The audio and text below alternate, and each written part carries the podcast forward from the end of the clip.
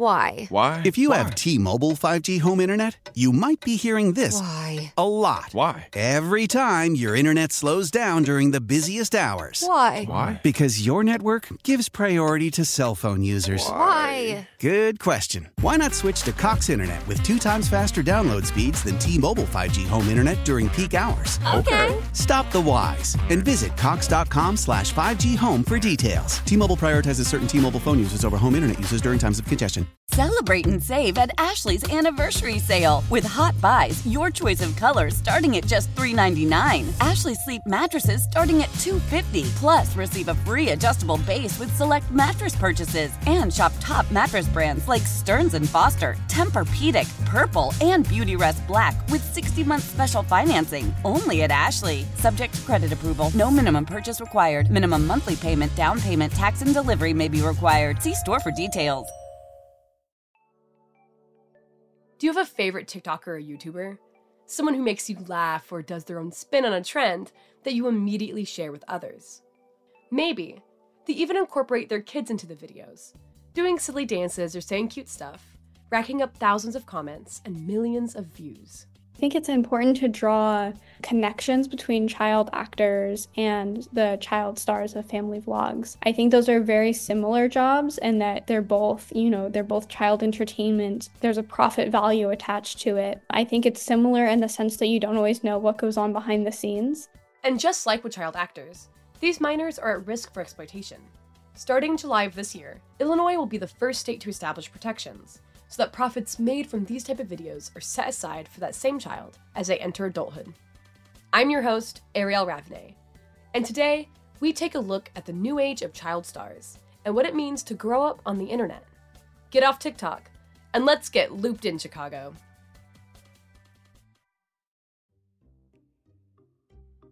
On TikTok and YouTube, you can find channels with over 100k subscribers who tune in every day or week to see a family living their day to day. These channels range in showcasing their children, with some using fake names and covering their faces, while some channels embrace the family brand entirely with merchandise their fans can buy. To generate this level of content takes time. That's why a lot of these parent influencers quit their 9 to 5s to work on their channels full time. But what does the revenue look like? There was this Credit Karma article that came out about like influencer money making basically.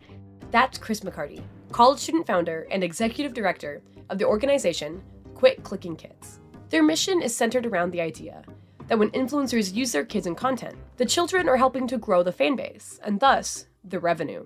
Um, and so this is something that's specific to YouTube. But if a YouTuber with 1 million subscribers could get their entire audience to watch a new video every week, they could receive about $936,000 annually from YouTube's AdSense program. This is not just home videos, like, this is the sole source of income for a lot of families. Um, and I know 1 million seems like a lot, but most influencer accounts have, have well over a million followers, especially like the eight, eight passengers, the Ace family. It's it's not a very high threshold when it comes to family influencers. And and 1 million, you know, being at the low end of followers and 936,000 being at the high end of of dollars just helps illustrate like this is a source of income. This is an industry and I think it's disingenuous to say that it isn't. This level of family influencer is who the new bill is going after, not parents who just share home videos or photos for their loved ones to see. Starting this summer, parents who include their kids, 16 and under, in lucrative vlogs will be required to set aside a portion of the proceeds for the children involved. Illinois State Senator David Koehler sponsored the bill. I spoke with him about the details. We looked at Coogan's Law, which was named after Jackie Coogan, the child actor, uh, probably 80 years ago. And we did the same thing. So we set it up that if a child, and there's a certain threshold, they have to you know, have, be in so many episodes and so much time, that if they reach that threshold, then you have to take half of the income that you receive. Say if a child is in 50% of the video and you receive income, well, then at least 25% of that has to be set aside in a trust fund for the child. And uh, what we, we do is we give a, a, child, once they turn 18, the right of legal recourse, so that if they look back and see that the family hasn't set anything aside and they're in Illinois, then they have you know cause for going after that legally. You know, I, I think it makes a lot of sense. Uh, it, it should be done at a federal level, but we had to start where we had to start. Senator Koehler mentioned something significant Coogan's Law. Children have been performing for audiences since the dawn of entertainment, and their hard earned money historically went to their parents, who had no legal responsibility to save any for them by the time of adulthood. And that's where this law comes in. As State Senator Koehler mentioned, Coogan's Law got its name after the child star Jackie Coogan. He got his break in movies with Charlie Chaplin in the early 1900s, was the titular role in Oliver Twist, and performed in well over 20 films beyond that as a minor. Jackie is significant because he was also the first child actor to receive brand deals and merchandising based on his image. But by the time he reached adulthood, he saw none of the earnings he made over his lucrative career as a child. Eventually, he sued his mother and former manager for the loss of his income, and thus, in 1939, Coogan's Law was born to protect future young stars.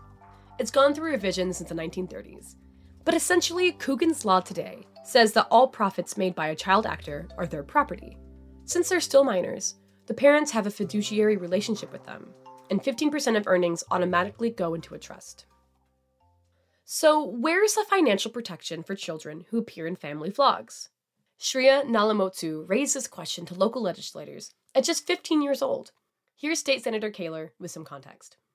She was concerned that there was no child protections in terms of, of uh, number one, whether the, the money went to the family and not to the child, uh, much like uh, with child actors, uh, and you know some of the privacy issues, especially when a child turns 18. So she sent a letter uh, out to some legislators. Uh, she's in my district, so uh, I naturally responded, and uh, my staff brought it to me, and they said, you know, this is this is kind of important. You may may want to pay attention to it. As we got into this issue, I, have seen a lot of videos and and uh, exposés that have kind of undercovered what happens with a lot of these families. I mean, this is a family business. And so they take, and, and if it's an embarrassing moment for their child, uh, all the better because it gets more hits and they get more income. So we looked at what other states were doing. California had uh, toyed around with doing some things. The state of Washington was a little further along. We really kind of modeled our plan after the state of Washington's plan. There's two pieces to it. One is the protection of the child in terms of child labor law. The other is privacy. You know, how do kids, once they're adults, you know, how do they go about removing any unwanted uh, content? So we split the issue in two and we dealt with the child labor piece. The bill from Washington state that Illinois modeled theirs off of was actually drafted with the help from Chris McCarty from Quit Clicking Kids, who we heard from earlier. Chris also brought this issue to the attention of their state senator as just a senior in high school. I cold called and cold emailed Washington state legislators. I outlined the issue that I saw with these family channels going unregulated um, namely the loss of privacy that the children face, and also the there's no guarantee of financial compensation for the work that they do. So I said, here's this new policy concept. Here's what I think legislation could look like in this area. Um, and then I was fortunate to connect with Washington State Representative Emily Wicks, who set me up with nonpartisan council staff member Lily Smith. Together, we had a, about an hour long conversation just going through the actual legal text. So we we created that bill draft together. While the bill didn't go far in Washington state, Chris, now a sophomore in college, was able to help Senator Koehler and his team in forming the bill for Illinois. I think that we are very cognizant of our online presence because we were fortunate enough to grow up with a focus on media literacy. Because when we were growing up, social media was already enough of a staple in society that we got taught, or at least some of us got taught from like our parents or from our schools of here's how you be safe online um, don't share your full name, don't share your birthday, don't share your location, etc., etc., because you never know who else could be online who could be using that information against you. I don't know if maybe that that skipped a generation because it seems like a lot of these parents um, of monetized family social media accounts are sort of sharing all of this information that as children, me and my peers were taught never to share. Um, and I, I don't think that for most of them it stems from any sort of malicious intent. I do think it's a lack of understanding. But I think regardless of the intention, the impact is still there. And that's something that we need to we need to work to educate people about. And that's that's sort of like the advocacy arm of Quit Clicking Kids. At the University of Washington, Chris created the advocacy organization Quit Clicking Kids. They want financial protections for these kids, as well as a right to privacy. I think that is one of the biggest challenges is that most legislators will deal with an issue reactively. Um, I know, especially in Washington state, the things that we're trying to legislate around now, like um, the impacts of COVID 19, homelessness, etc., they're all things that are a very pressing problem in society right now that we're sort of scrambling to deal with. This legislation really challenges legislators to see things proactively we want to make sure that there's not a whole generation of children that falls through the cracks while we're like waiting for this to become a more pressing issue than it already is. When we come back from the break, we'll hear from Chris and a pediatric therapist about some of the dangers posed against children involved in online content. Stay tuned. Why? Why? If you Why? have T-Mobile 5G home internet, you might be hearing this Why? a lot. Why? Every time your internet slows down during the busiest hours. Why? Why? Because your network gives priority to cell phone users. Why? Good question. Why not switch to Cox Internet with two times faster download speeds than T-Mobile 5G home internet during peak hours? Okay. Stop the whys and visit cox.com slash 5G home for details. T-Mobile prioritizes certain T-Mobile phone users over home internet users during times of congestion. Celebrate and save at Ashley's anniversary sale with hot buys, your choice of colors starting at just $3.99. Ashley Sleep mattresses starting at $2.50. Plus, receive a free adjustable base with select mattress purchases and shop top mattress brands like Stearns and Foster, Tempur-Pedic, Purple, and Beautyrest Black with 60-month special financing. Only at Ashley. Subject to credit approval. No minimum purchase required. Minimum monthly payment, down payment, tax, and delivery may be required. See store for details. Hey, Rob Bradford here. I have set out on a mission with my good friends at FanDuel to prove what I have known for some time baseball isn't boring. So join the revolution. Subscribe and soak in Baseball Isn't Boring. Listen on your Audacy app or wherever you get your podcast. You'll be glad you did. Some people perceive children in videos as just kids playing in front of the camera. How could that be a job worthy of pay?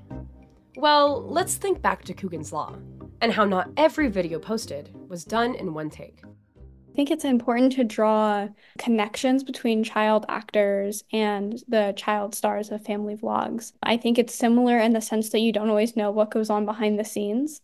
What seems fun and spontaneous on a family vlog could have taken multiple takes to get the right angle or to get the kids to say what they needed to say to have that like cute moment. But one of the key differences that I've heard speaking with like former child actors is that they knew at the end of the day, like they knew when they were on camera and they knew when they could go home and relax and be themselves.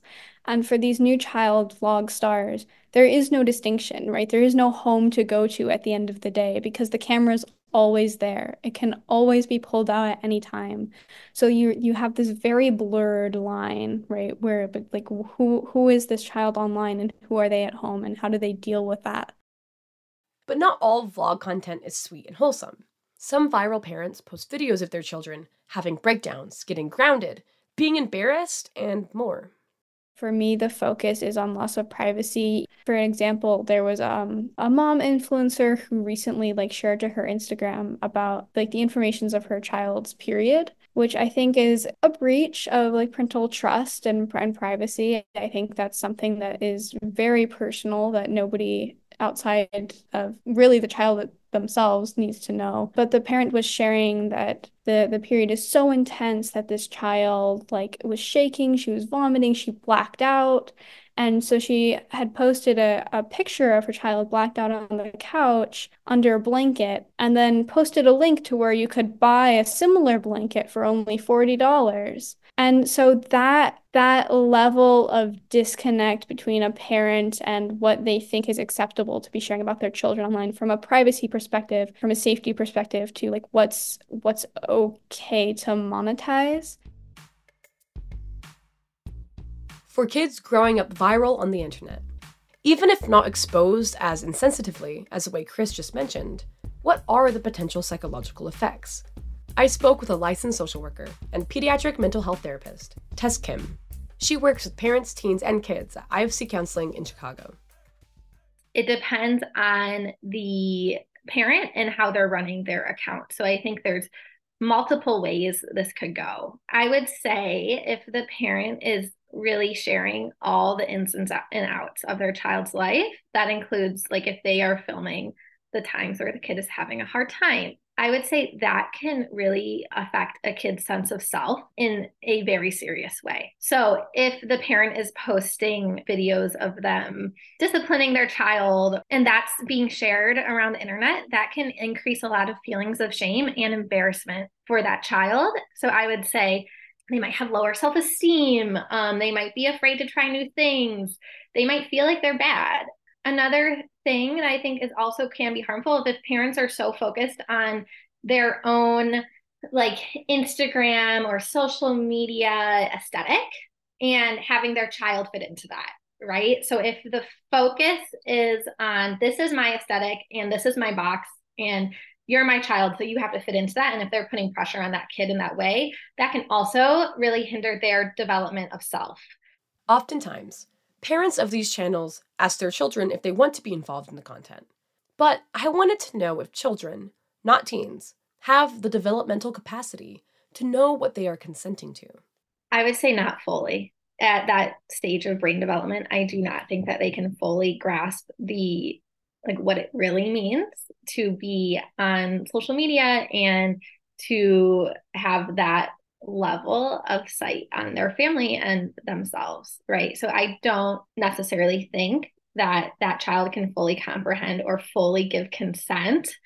And so really I think it's on the parents of like yes, those conversations are really important. Like that's wonderful that those parents are talking to their kids and asking them for permission. And at the same time knowing that that child doesn't have that capacity to fully give that consent. So like how can they really protect them?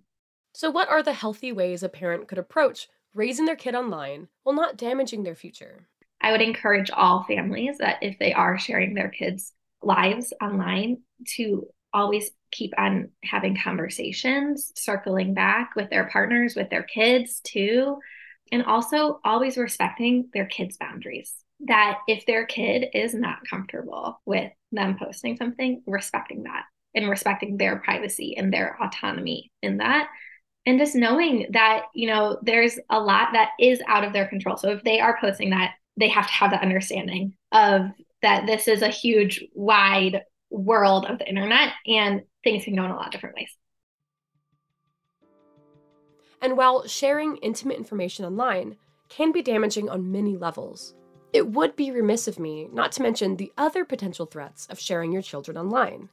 You don't know who is watching. Here's chris again one of the one of the promising trends that I've seen, right? This is not all doom and gloom. There's a lot of promising things happening. A lot more parents now, I think, following the increased public attention on this issue. A lot of parents are having this aha moment and they're they're sharing their children less online. Or if they do share them, they won't share their face, they won't use their real name, things like that. That makes me happy to see that a lot of parents are sort of now thinking more critically about the things that they're sharing online, especially when it concerns their children. But the side effect to that is that a lot of these channels where the parents are pulling back, they will get commenters who feel entitled to watch their children grow up there there will be commenters who are saying why aren't you posting your children anymore why can't we see them and i think for some people that doesn't immediately raise alarm bells but i think if you were to extrapolate that into a real world context where you had a next door neighbor who was saying similar things right? Like oh i used to be able to watch your children playing from my bedroom window. Why can't i see them anymore? Do you are you still taking them to the same school? Because i noticed that you're not going the same direction in the mornings. It, we would feel very different different, I think, about that level of investment from someone else in our children's life when you're online and you're commenting on something. There is that artificial distance there. But the thing is, anonymity goes both ways, and you, you can't know where that commenter is commenting from because they could be your next door neighbor. There's always that possibility that that person who's commenting is much closer than you think they are. Threats on the internet exist. But parents aren't necessarily trying to put their kids in harm's way. The era of social media is relatively new, so the modern parent now has to learn something that their parents never had to deal with online safety. Here's Tess. We don't want to shame anybody, right? And that's including families online that we want to support people because shame is so, so isolating. So I would give that like psychoeducation, right? That's a huge part of therapy. We're providing parents with that information on what stage of development their kid is in. So, really explaining that to them, right? And telling them on the internet, you, when you're sharing anything, you are relinquishing a lot of control over who is seeing it, who is commenting, who's sharing it with others, because it's not just about them at that point, it's about their kids and their lives and their healthy development. So I'd have that conversation and then, you know, check in with them and what is their comfort level? How can they best support their kids? Right. And maybe that means having a separate account that's private where they can show all those moments just to the their loved ones and their friends. And if they have a public account, making it more curated and really, really being mindful of the safety of their children.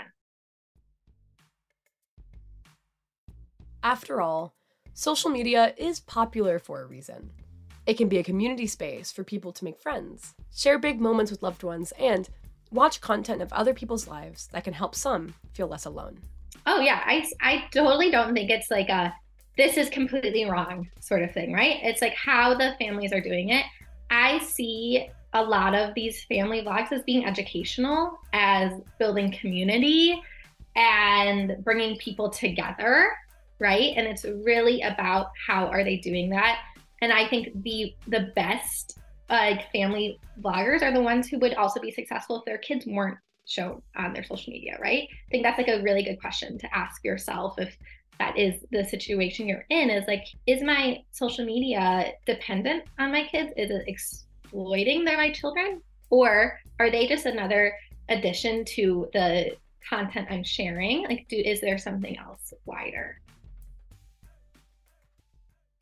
this law in Illinois is the first of its kind to tackle this rising new way of income.